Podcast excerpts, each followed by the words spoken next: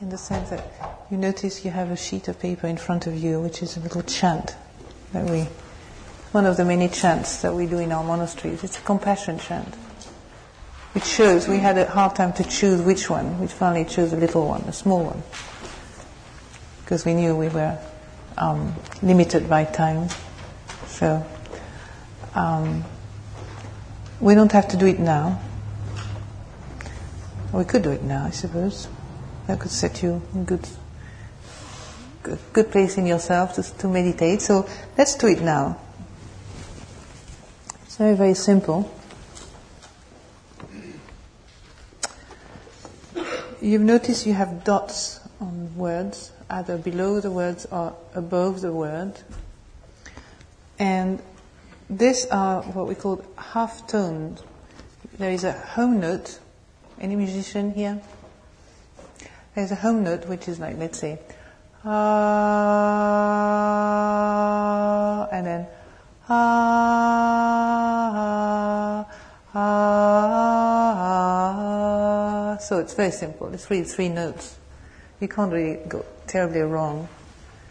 So the, the, the dot underneath is the half tone down, and the dot above is half tone up. And when there are no dots, dots, then that means it's a home note. Okay? So what I do, the simplest way to do it, I noticed, is that I, I do it once and then repeat, I repeat with you. You repeat and I do it, to, we do it together. That seemed to work quite well. Shall we do that? Okay. So, may I abide in well-being. May I abide in well-being, in freedom from affliction in freedom from affliction, in freedom from hostility, in freedom from hostility, in freedom from ill will, in freedom from ill will, in freedom from anxiety, in freedom from anxiety, and may I maintain well-being in myself, and may I maintain well-being in myself. May everyone abide in well-being.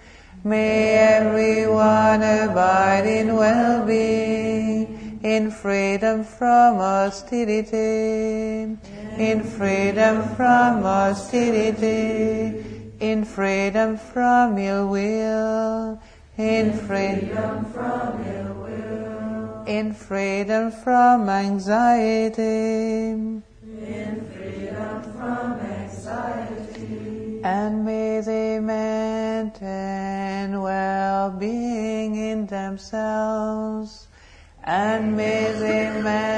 and well-being in themselves. May everyone, sorry, hang on, where we are.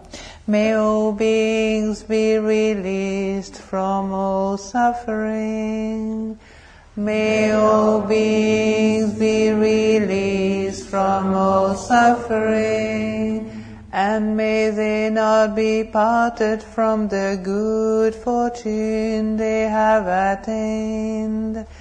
And may they not be parted from the good fortune they have attained.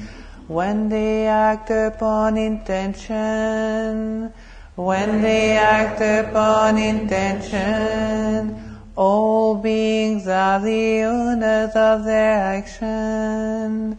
All beings are the owner of their action and inherit its results. And inherit its results. Their future is born from such action.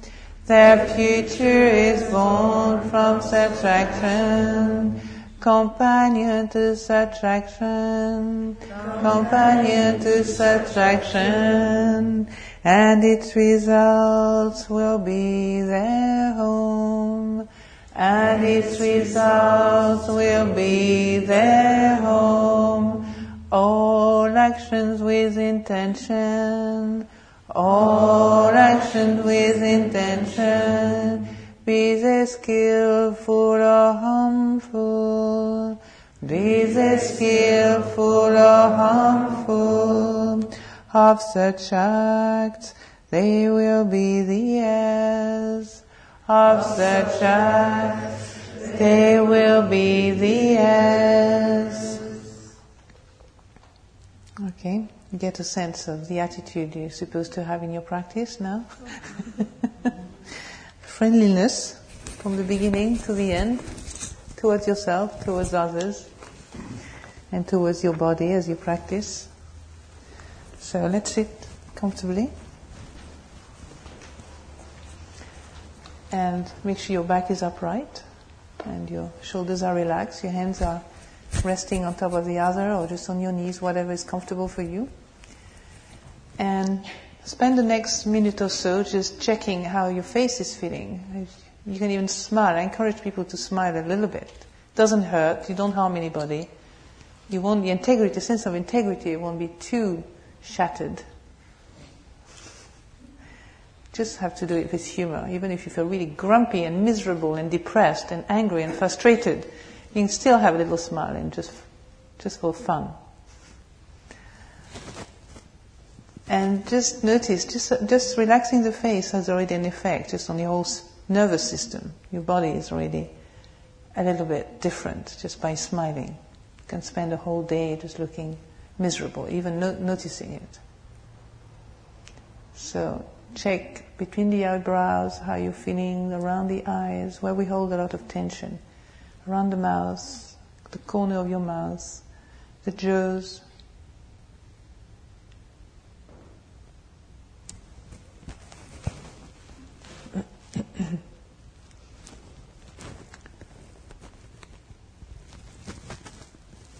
The space you're sitting in. Remember, you're not a kind of entity, sort of drop from the sky here on your own. You're surrounded by a kind of atmosphere. Many people are sitting with you. Just incorporate this in your awareness of the present moment. So you're not alone. You have energy of other people with you. And for the next few minutes, just scan your body. Just slowly sweep your body with awareness, with attention, mindfulness, noticing any tension, any tingling, pressure, pain. So you're very sensitive to what's going on now. You're not cut off, you're not trying to push away anything. You're very, very aware of the breath, body breathing. And using this chant we've done, at the beginning, just using that reminder. It's like a reminder of the way to approach one's meditation with kindness. Your mind may, your mind may, may not be free from anxiety, from ill will, from um, negativity, from whatever, from affliction, from suffering.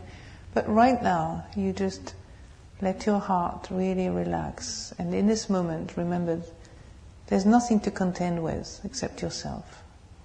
There's no, no one around.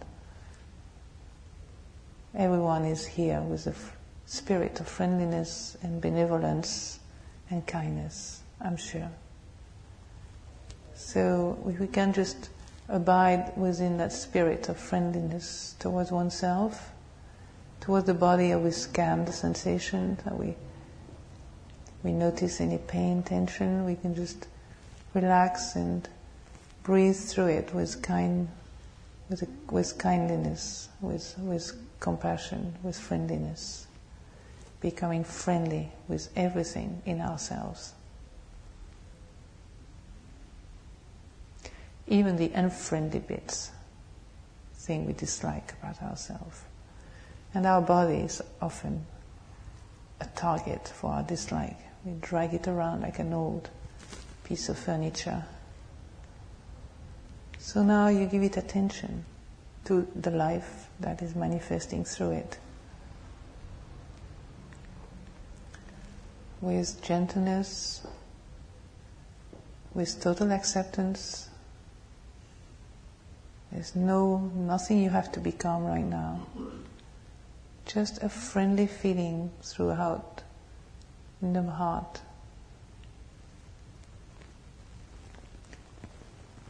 Generated from the heart. Even as I said, to anything that doesn't appear very friendly. Notice, maybe you feel some pain and there's an immediate reaction wanting to go away from the pain. You're friendly to that desire to run away from pain. You're friendly towards that feeling, that tendency. You may be worried about something, and I've asked you to scan the body, and so you feel in a state of conflict. Should I go on worrying or should I scan the body? You're just friendly to that uncertain feeling of uncertainty, not knowing, maybe distracted by the, by the concerns of your mind.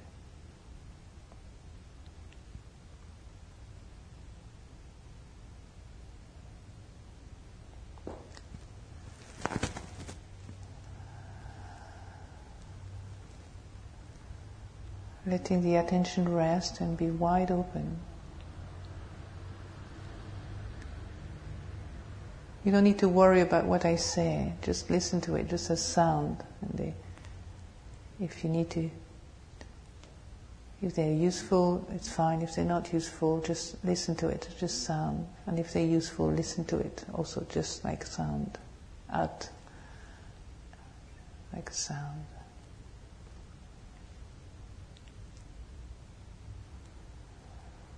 using the body to keep resting your mind, calming the mind, bringing steadiness and calm to the, to the mind, to your emotions, your feelings, your moods, your, your thought. Body is a very good friend when you know how to use it properly. Not through aerobic only, but also through meditation, calming the mind calming the body, letting go of all tension, letting go of the desire to get rid of things that we don't like, just acknowledging, giving it space, and resting.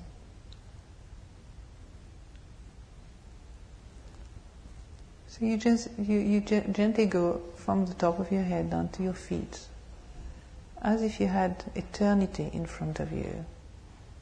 There's no rush, even if it is only a five minute period. It's still the sense that you have all the time in the world to do this. No pressure. It's your time.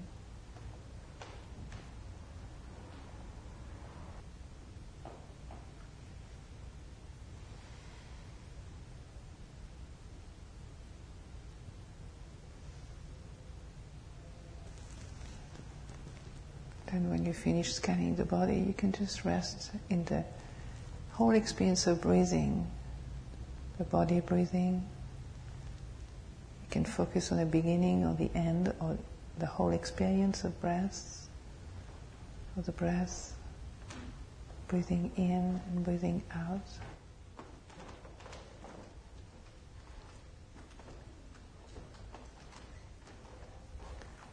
breathing in, breathing out. Maybe focusing on the out breath and the time often we shorten our, our, our out. We tend to shorten it through tension and being hurried through habits. So notice the out breath and notice that moment when you want to breathe in before you have really truly let go of the breath. Just notice that how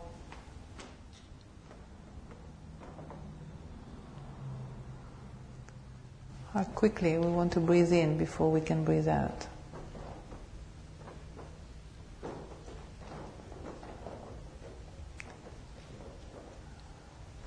Now, as you are doing this practice, I encourage you to use every sensory impingement, including noise, to be totally part of your practice, otherwise, you'll end up neurotic.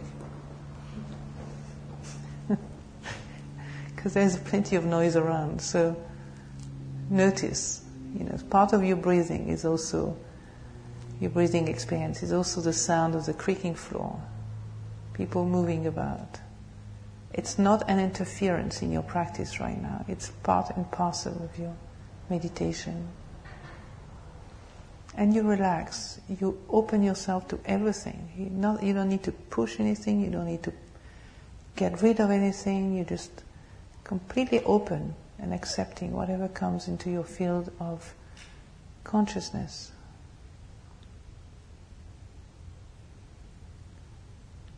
Whether it's a car outside, whether it's an uneven breath, whether it's a pain that comes along as you're breathing in or out.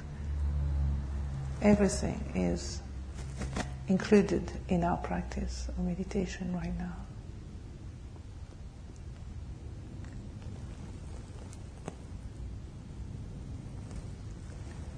Any thoughts, any mood, any memories, any anything that you're aware right now is included in your practice. It's not a hindrance or something extra. It's part of your meditation. So you can begin to relax and be at peace with whatever you're experiencing right now.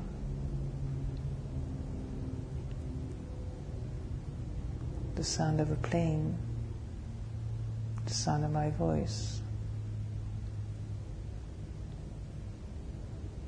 whatever it is, you keep relaxing into the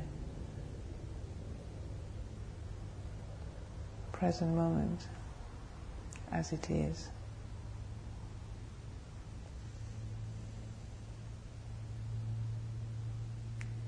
With a spirit of friendliness, kindness.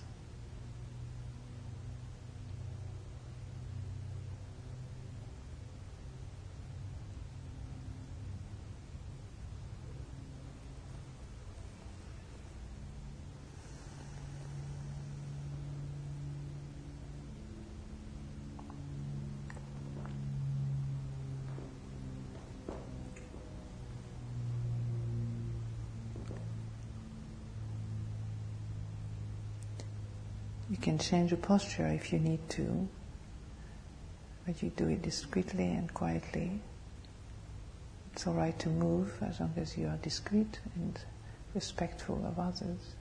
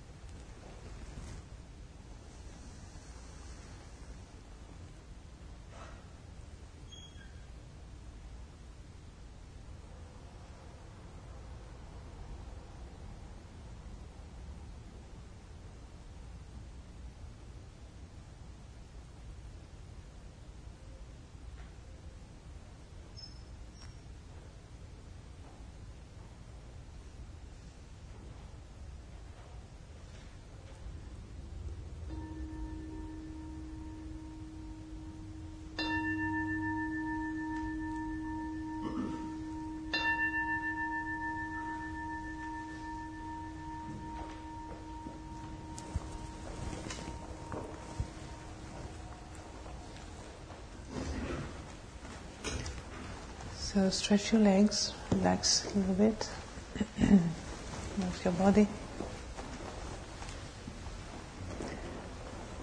And um,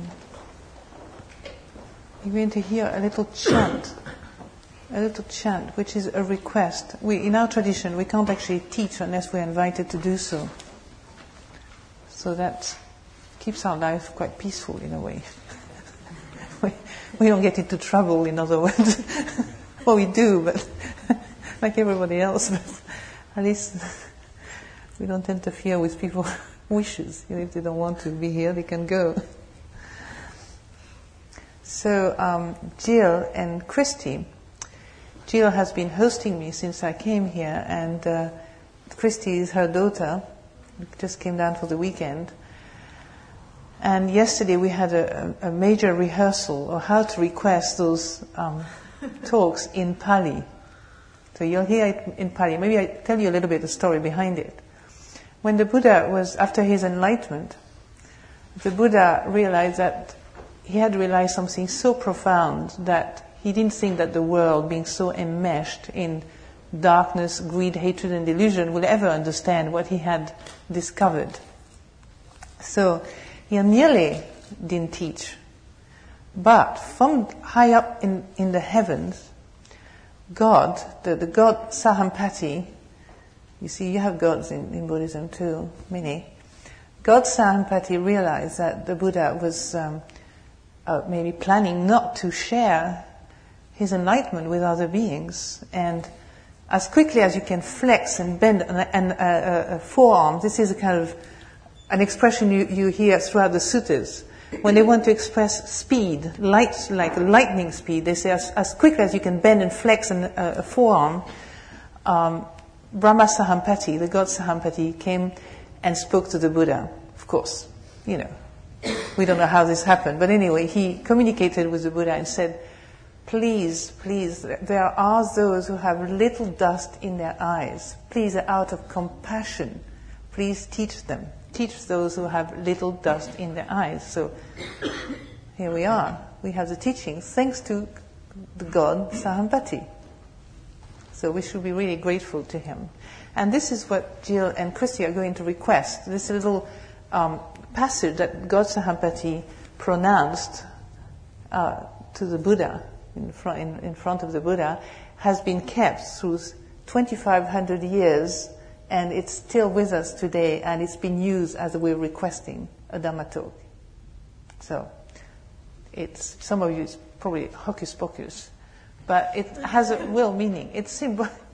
It's, it's, we, it's part of our discipline, actually, that we don't, we cannot teach unless we're invited well, sometimes I don't have to wait for the a, a Pali formula to be chanted to start because I'm in a place where I know I have been invited to say something. So, but Jill and, and Christy were interested in actually knowing the, the, the, traditional way of doing it. So this is what they're going to do now.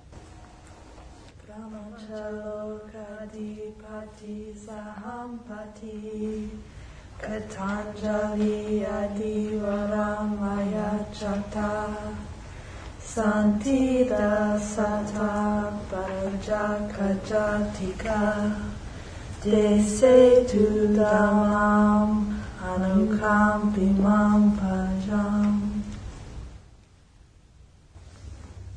That's very good. So sit down comfortably and and use this time to continue to meditate the emptier your mind will be, the better. Remember the story of the if the the glass is full, you can't put anything else in it. So if you have too many ideas or expectations or whatever, even how, however good they are, that might not you might not be able to hear what is being said. So you can just continue this practice of mindfulness as you're hearing. And in fact, the more you empty, the more I will be able to say, I'm dependent on you, really. You're not. So we don't prepare our talks. We you know, reflect on what we're going to say, but often it's spontaneous. Uh, it comes spontaneously. So um, I have no idea what I'm going to say, but it rarely fails me. I can speak for two hours without any problem. so even when I feel I have nothing to say, somehow. So today we, we started this last session with a chant on compassion. It's um, compassion is uh, is very important in the Buddhist tradition. In fact, if you look at the first precepts amongst the five precepts that a lay, quote lay Buddhist practitioner commits himself or herself to, is uh, the first one is to, to refrain from uh, harming any living beings, uh, which is another way of expressing compassion, not harming, not um, killing, not um, committing any act by body, speech, and mind that would um, create suffering for other people. Of course, sometimes we forget ourselves, don't we? We think about um, not harming maybe the people in Africa or Afghanistan and uh, all.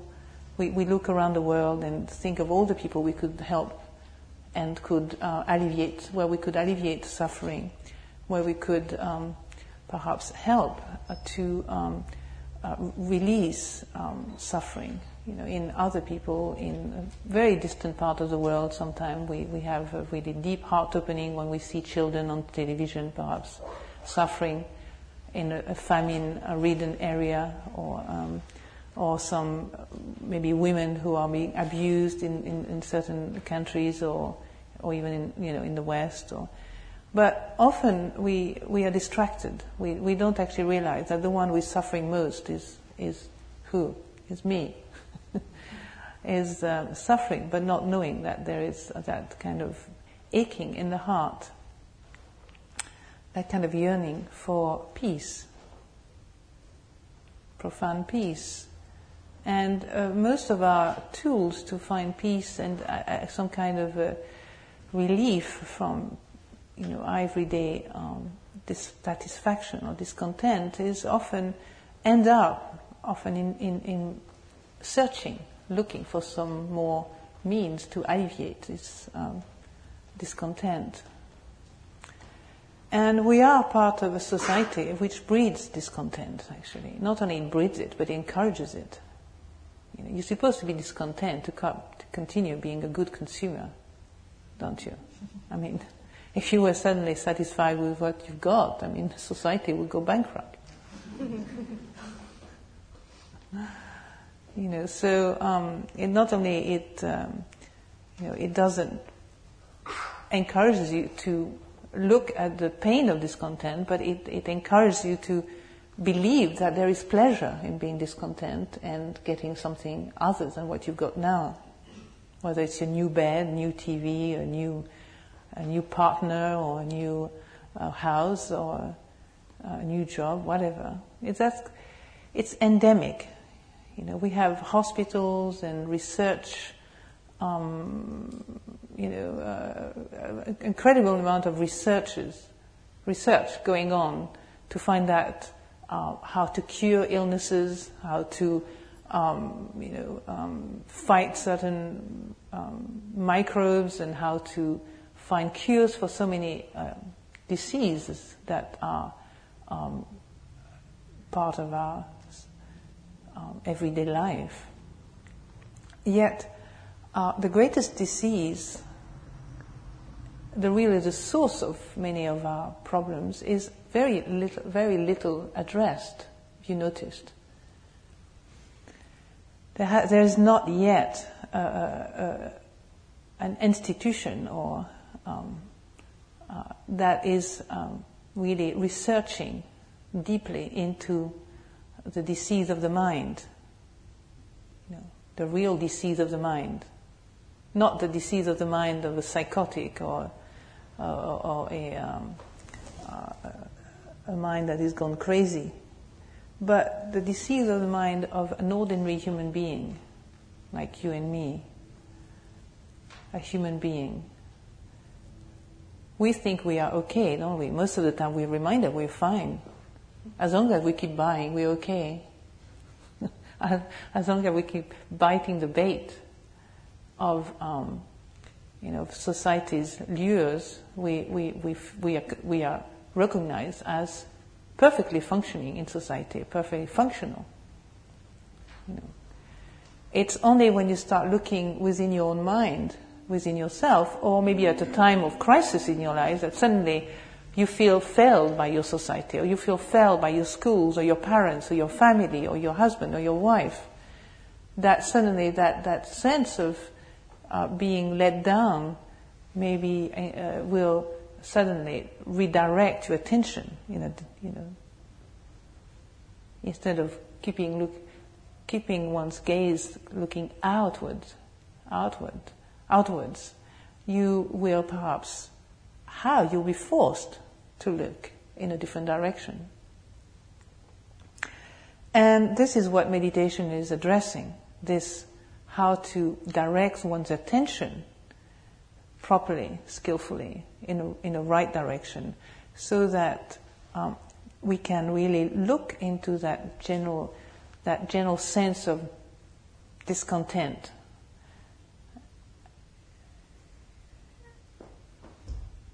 If any of you have find those moments of profound peace, profound sense of wholeness, being really one with things, being one with your environment, one in a relationship, one, the sense of being totally at peace. Have you ever investigated what this sense of peace is? What is it? What is the result? What is the cause, sorry, of this sense of peace? What is it that actually brought about that deep, profound sense of oneness? You know, have you ever questioned this?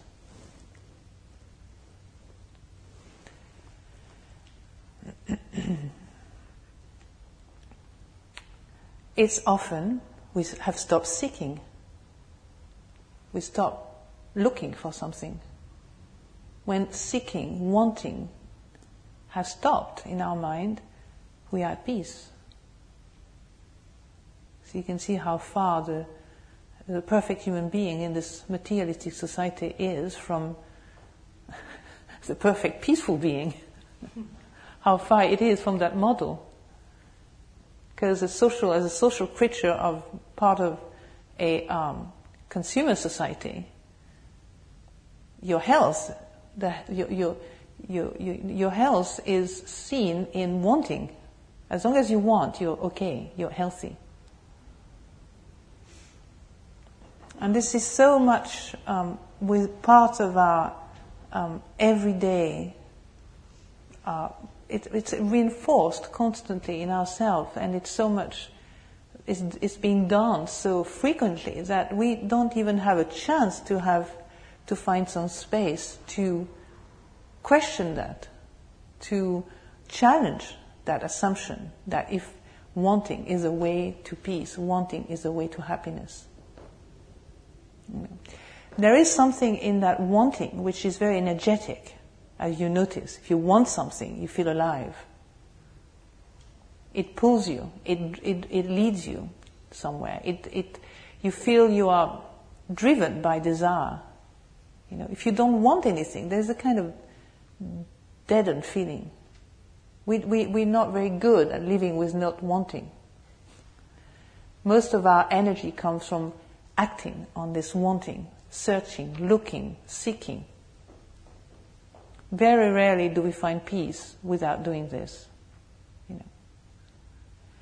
And so this is a new, completely new learning for us to really investigate a completely new realm of values. Because it is true, in actuality, if there is no connection with that deeper uh, Dharma and insight into the mind, uh, it is true that unless you want, you will feel alive. I think we can all agree to that. You know, often, uh, um, maybe not you in this room, but you could say the rest of the world is is um, being kept alive by this uh, unfulfilled, constant feeling of being unfulfilled at some level. You know, whether it is in our work, in our family, in our relationships, in our um, in our profession or in our in ourselves, sense of being not fulfilled, and how do we cope with that? Just that very simple of not being fulfilled. We think that to cope with this unfulfilled feeling is to find something that's going to fill the gap, fill the hole, fill the, the, the, the this, maybe an abyss in front of us.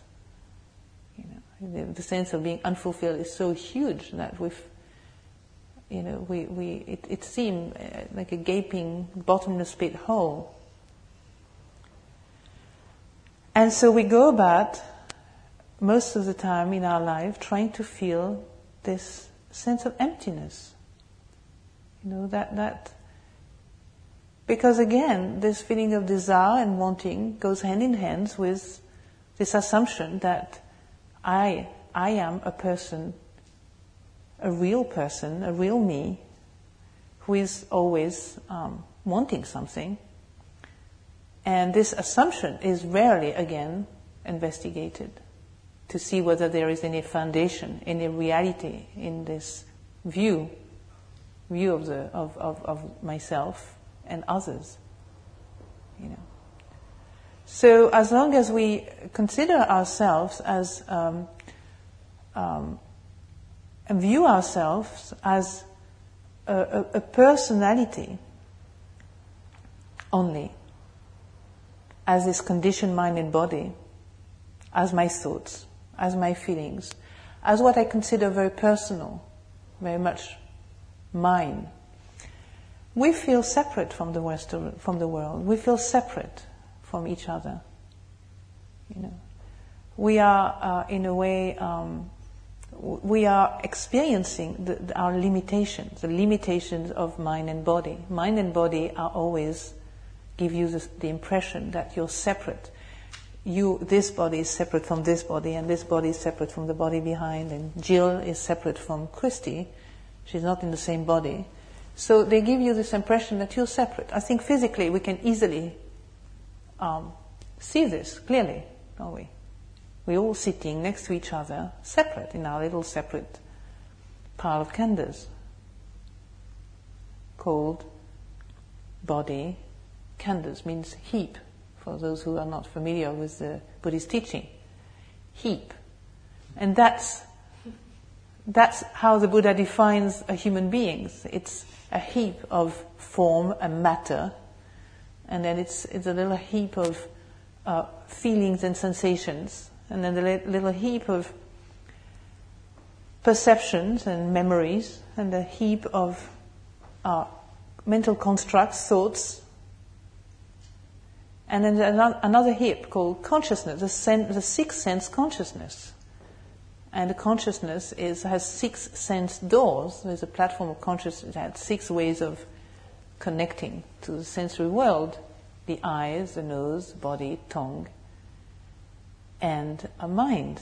Interestingly enough, that the mind is a sense in Buddhism, which is an extraordinary step, isn't it? To suddenly see that uh, mental consciousness or mind consciousness is only a sense experience. It's not a soul, it's not something you know, everlasting. it's another sense.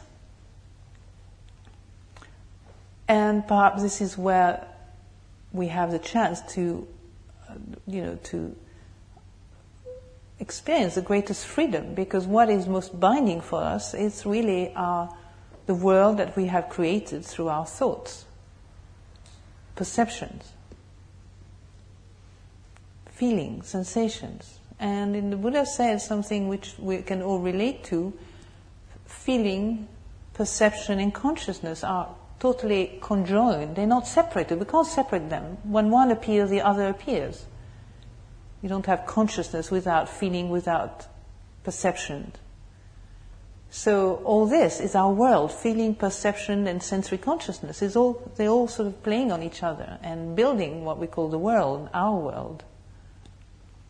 The world I see, that that the world that uh, is um, uh, the, that, the, the, the, sort of screen, that screen, what I see outside, externally.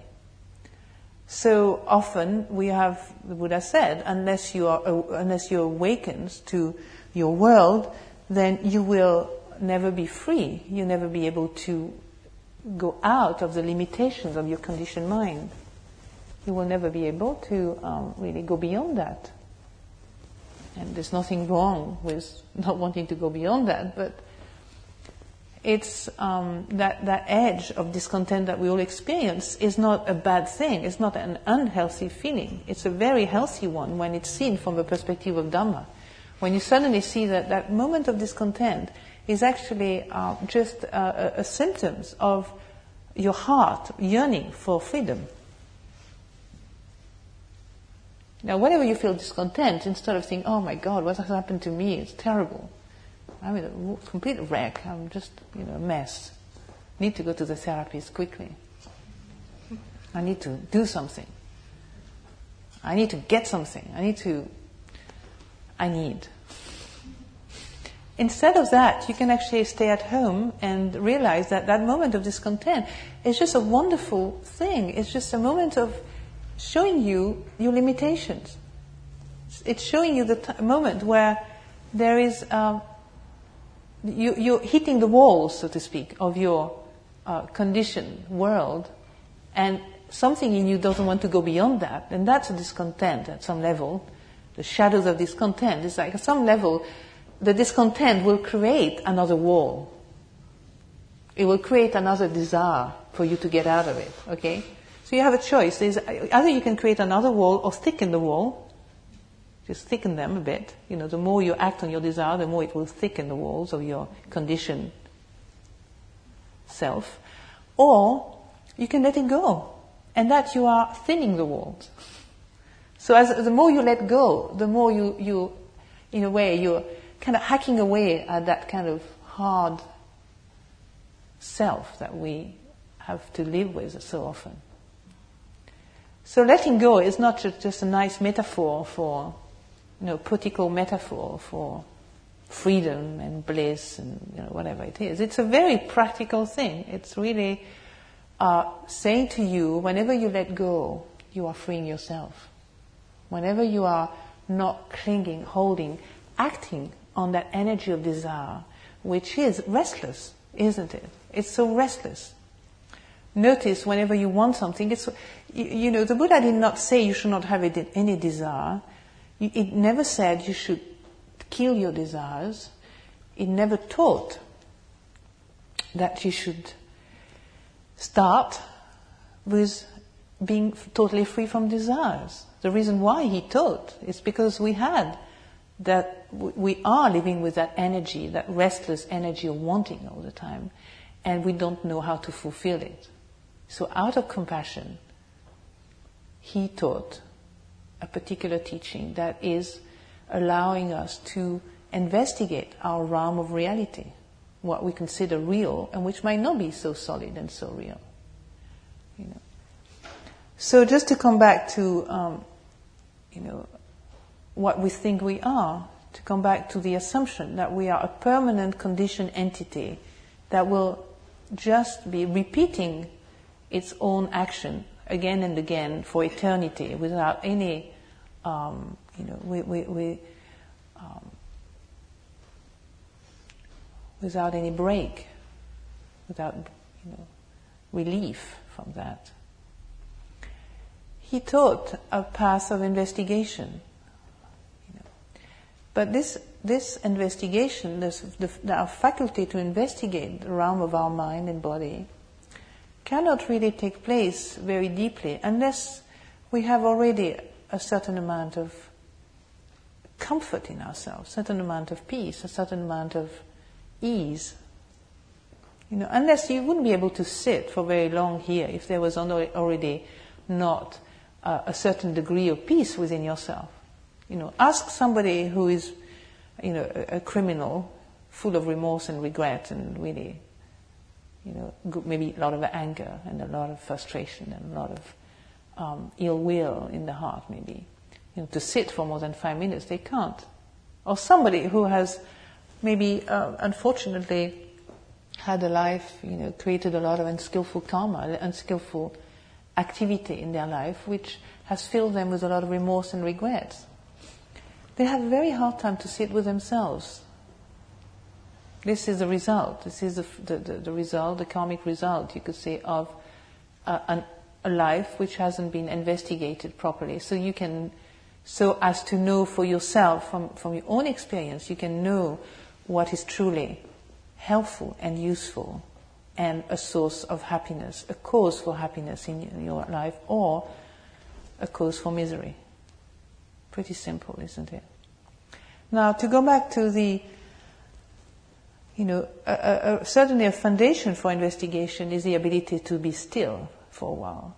The, the, mind is often compared to a, a pond or a lake, you know, and if the lake is constantly stirred up, constantly agitated by whatever elements, whether it's the wind or whether it's boats crossing it or whether it's people paddling in it or whatever it is, when it is stirred up, uh, whatever is at the bottom, or just just the, the amount of waves it creates, it's very difficult to see very deeply. You can't actually go and look at the bottom of the sea unless it's quiet and, and, and still.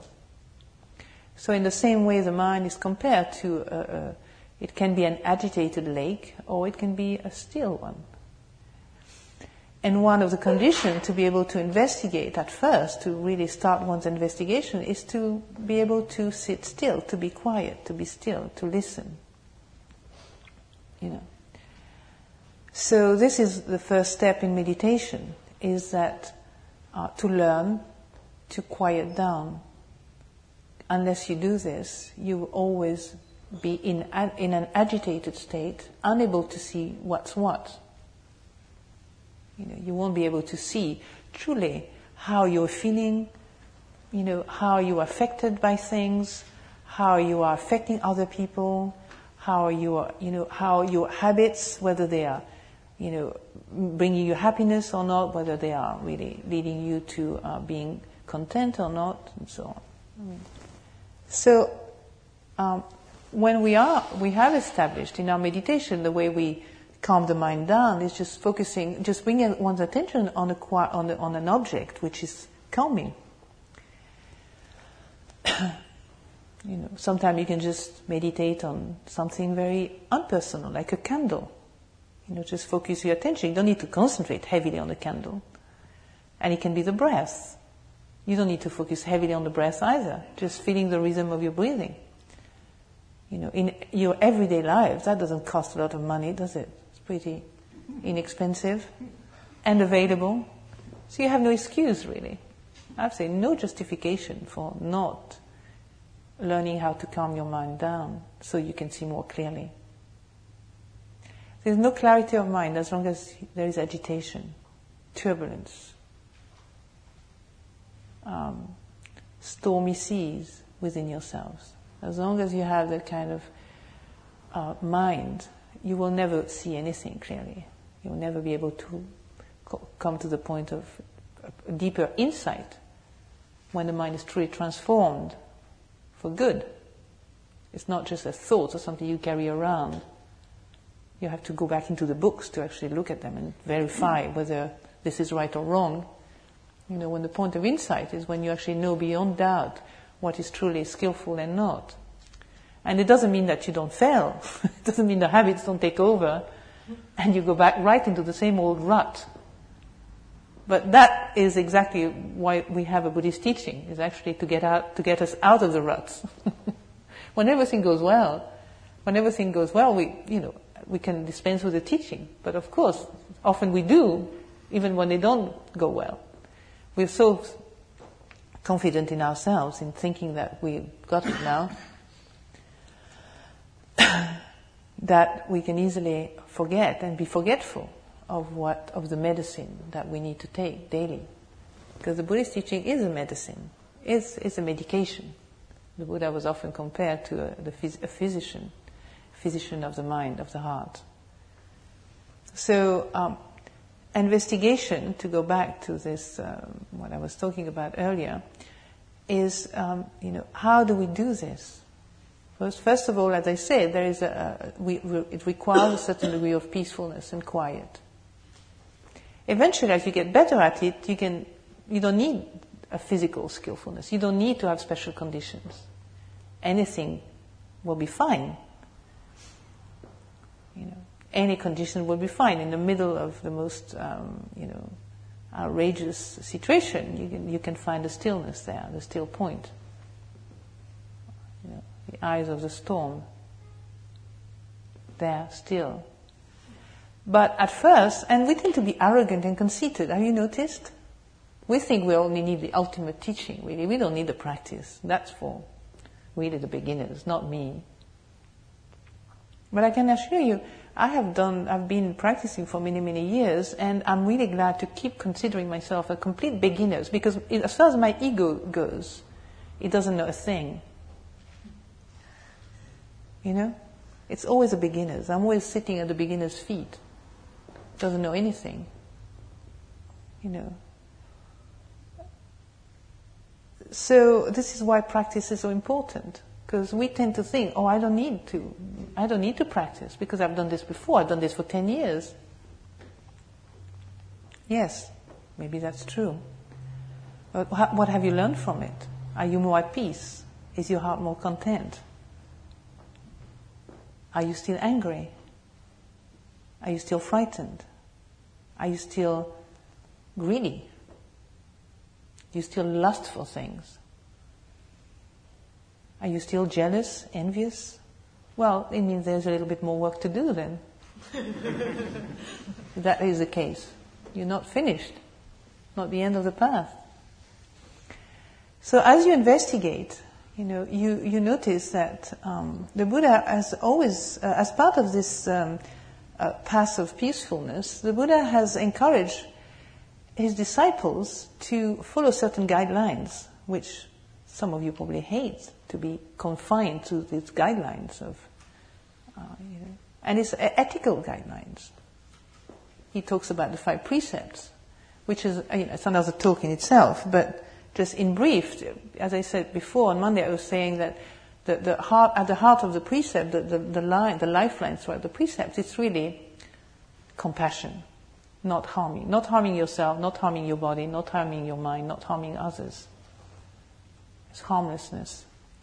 So um, if you can't bear the idea of not stealing, not lying, not having, not behaving, not not sexually, uh, mis- uh, not not uh, acting on sexual misconduct, not taking drugs and intoxicants, if you can't bear having those guidelines, I mean, that's too much to bear, really. That's too tight. Maybe for most of you, maybe that's just too much. At least you can reflect: How can I be compassionate? Am I compassionate right now? Am I respectful of this person? Am I respectful of myself? Do I have really a kindness towards myself? When I'm saying this, do I really hurt myself or not? Do I hurt other people? You, you can reflect. This is the investigation part. This investigation can be done through thinking, wisely reflecting. There's a term for this in Pali. It's called yoniso manasikara, and that's part of many of our uh, painful mental state, whether it's greed, whether it's anger, whether it's restlessness and worry, are the result of, uh, of the absence of yoniso manasikara. Ayoniso manasikara. It becomes a yoniso manasikara. No, not, not re- wisely reflecting. In the Abhidhamma, in the Buddhist psychology, some of these um, states of mind, such as restlessness, worry, anxiety, and so on, are the result, they say it's caused by this lack of wise reflection. But you could say, really, in terms of experiencing practical practicality, it's most everything is a result of unskillful reflection. You know. And um, this investigation can also be done just in your everyday life, just looking at the six senses. You're just looking at something and notice what it brings into you. Brings wanting, not wanting, pleasure, pain. Does it brings up um, tension, anger, frustration? It op- you can see the door is open to this mega field of and of, of, of uh, questioning, investigation. And not just investigation, but discovery. It's a path of discovery. And it's so wonderful because, in a way, you know, most of us have never been taught this, haven't you? Have you? Never been taught how to look at something, at a flower or person or whatever, and to see how we are affected by this, mindfully in the, in the space of stillness. You know. And the Buddha doesn't say you should be, when you look at this, you should feel good. If you feel bad, then it's really not good practice. He doesn't say, oh, you should understand everything straight away. You should have full clarity straight away. You should not wanting, you should have no desire whatsoever for what you, if you want something, you should really not want that at all. He doesn't say that. The teaching doesn't, is not discriminative or judgmental in that way. The, he just said, watch, observe how you're affected. So you, you, it, you are put in a complete, complete, uh, in the seat of complete responsibility for yourself. You are yourself, responsible for yourself. Nobody is. and sometimes we feel intimidated by other people. We want to look good, don't we? but that's the, the, the, idea of the, the, the goal of practice is not to look good. It's to understand what is good and what isn't. And sometimes you have to look really silly to understand what is silliness. You know, you have to look, you know, greedy. You don't, don't be frightened by your greed or by your nonsensical mind. you know, you don't have to be anything. You don't have to become anything to investigate this mind. You can just use what you've got. So, you know, in a monastic tradition, when you have a lot of limitation, a lot of constraint, a lot of restraint, then desire has very few doorways, really, to get fulfilled. Which is a very amazing experience because then you really know the intensity of desires. You have no, no doubt that that energy of desires is pretty blinding. You know, most of us, we are in that energy day all day, all night. We, you know, we don't we don't notice that energy of desire. But when you let go, when you're not really um, acting on certain habits, for example, oh, there's a roaring tiger in us that will just pressurize you, you know, to the point where you have to act. And in our monastic tradition, monastic training, we learn to really befriend this tiger. Don't think monastic are just sitting peacefully on a cushion, blissed out, in nibbani kind of states. No, we're just dealing with a tiger all day long and night, the roaring lion inside. you know. don't think we get away from anything. No, we're not earning our money, but we have plenty of time to deal with that uh, tiger that is always asking you to get, to earn more money. you know, to that tiger that is always saying, "No, no, no, this is not good enough. I need more. I need more. I need more. I want more." When even when you have when even a multimillionaire guy or woman still wants more. I've, I've met plenty of those. Even as a nun, I meet plenty of people extremely wealthy. They're still miserable totally miserable. Still things, you know, they're just worrying about their money now. Terrible thing, isn't it? So in your everyday life, you can investigate just, you know, the, the, the standard, the, the precept, the five precepts is also not a field of, um, trying, you know, a, field of um, domination, trying to impose themselves on you and trying to kind of straighten you out you know, turning you into this good guy that's going to be pleasing for everybody, loved by everybody. No. It's a field of investigation. When I say this, am I content? Am I happy or not? When I acted like that, when I lied, what is the result, you know? when I take things that are not given to me, when I steal things, when I steal other people's belongings. We don't have to go to court to that, but there's plenty of stealing going on in, in the house, is there not? you know, go into people's room, rummage around their little kind of private corners and so on. That's stealing. Taking what is not given. How does that feel? Do I feel good? Do I feel at peace with myself? when I take drugs just to annihilate myself because I just can't bear the reality of life anymore, does that feel good? When I just can't cope being actually myself, when I can't accept myself as I am, when I can't, I can't actually conjure up in myself enough compassion to be with this totally unsatisfactory being that is me. I'm sure this is not an experience that's common, is it? Seeing oneself as constantly unsatisfactory. You know, even when people go out of the greatest university, out of the greatest establishment, still they are not good as the first one that went out of the same establishment.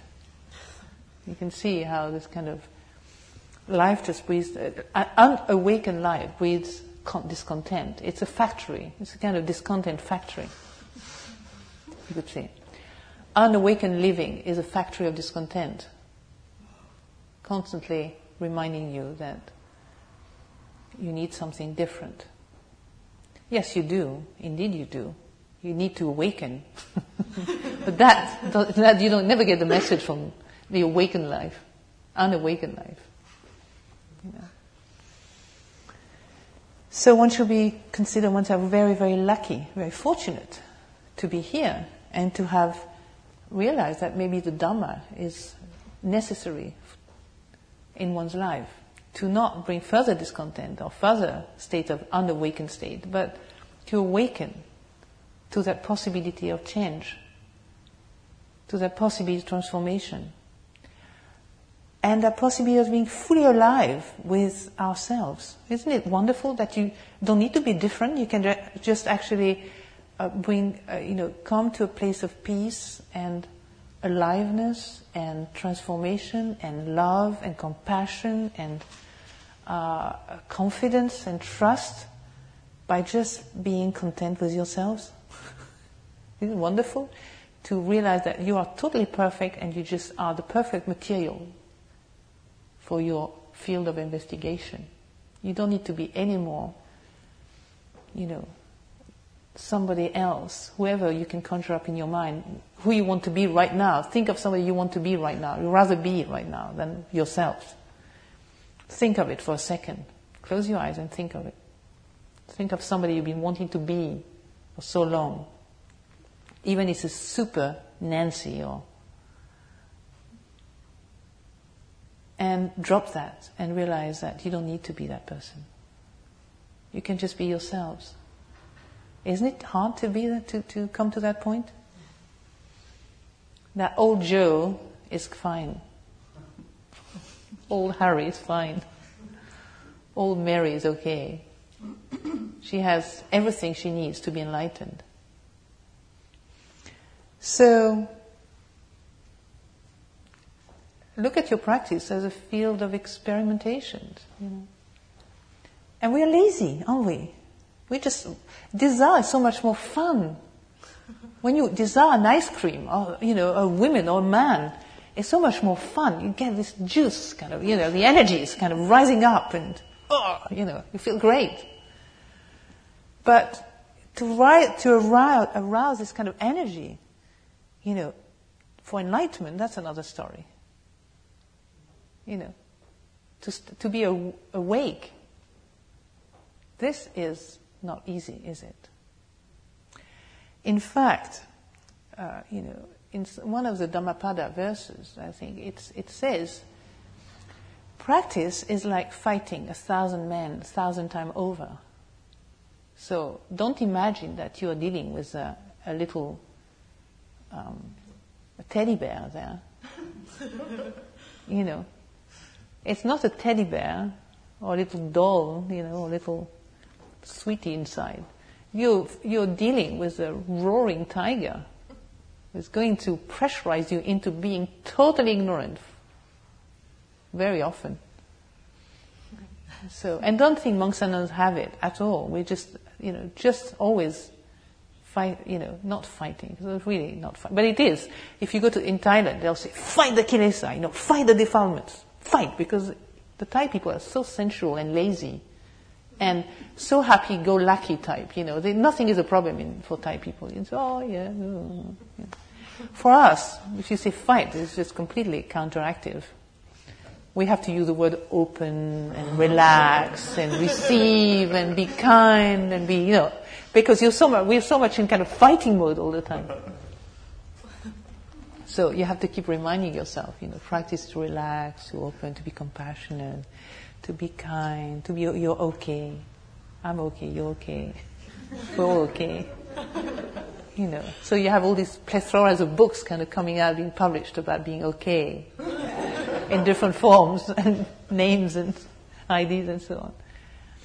Because feeling okay with oneself is the beginning. Unless you feel okay, that means peace. Unless you're at peace with yourself, you can't begin because you're still kind of struggling, fighting, shaping, reshaping, renaming, relabeling, you know, pushing to the side, pushing to the left, trying to lift, stretch and lift and whatever, you know, reshape in some way or other. Reshape your thoughts, reshape your feeling, reshape your body, reshape your hair, reshape your breasts, reshape your buttocks.